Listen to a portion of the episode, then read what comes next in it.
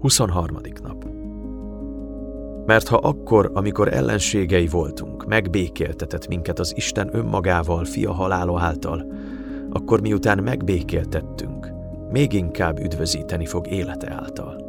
Sőt, ezen kívül még dicsekszünk is az Istennel, ami Urunk Jézus Krisztus által, aki által részesültünk a megbékélés ajándékában. Rómaiakhoz írt levél, 5. fejezet, 10.-11. vers. Isten leírhatatlan ajándéka. Hogyan részesüljünk a megbékélésben, és dicsekszünk Istennel? Jézus Krisztus által, ami azt jelenti, hogy Jézus személyét, új szövetségben bemutatott munkáját és szavait tesszük meg Isten feletti örvendezésünk lényegi tartalmává. Ha Krisztus nélkül örvendezünk Istennek, az nem dicsőíti Krisztust, és ahol nem tisztelik Krisztust, ott Istent sem tisztelik. Pál a 2 Korintus 4, 4, 6-ban kétféleképpen írja le a megtérést. A negyedik versben azt mondja, hogy a megtérés nem más, mint látni a Krisztus dicsőségéről szóló evangélium világosságát, aki az Isten képmása. A hatodik vers szerint pedig látni Isten dicsőségét Krisztus arcán. Mindkét esetben világos Pál mondani valója.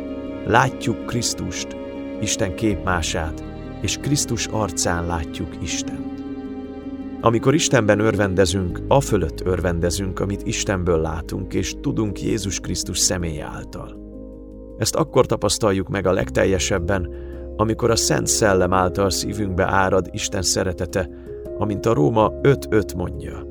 Isten szeretetének ez a drága szellemtől kapott megtapasztalása eljuthat hozzánk, amikor a hatodik vers történelmi valóságán elmélkedünk. Mert amikor még erőtlenek voltunk, a rendelt időben halt meg Krisztus értünk, Isten telenekért. Ez tehát a karácsony lényege. Isten nem csak megbékélést szerzett nekünk az Úr Jézus Krisztus halála által, Róma 5.10, és nem csak lehetővé tette, hogy az Úr Jézus Krisztus által részesüljünk ebben a megbékélésben, hanem a szellem által már most örvendezünk Istenben, ami Urunk Jézus Krisztus által. Róma 5.11 Jézus megfizette a megbékélésünk árát. Jézus lehetővé tette, hogy részesüljünk a megbékélésben, és kibontsuk az ajándékot.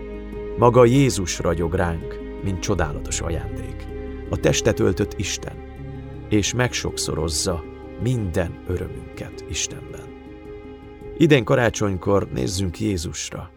Fogadjuk el a megbékélést, melyért megfizetett. Ne hagyjuk a polcon kibontatlanul az ajándékot. És amikor kibontjuk, ne feledjük, hogy az Istennel való megbékélés ajándéka maga Isten. Örvendezzünk ő benne. Tapasztaljuk meg őt, mint az örömünket. Ismerjük meg őt, mint a kincsünket.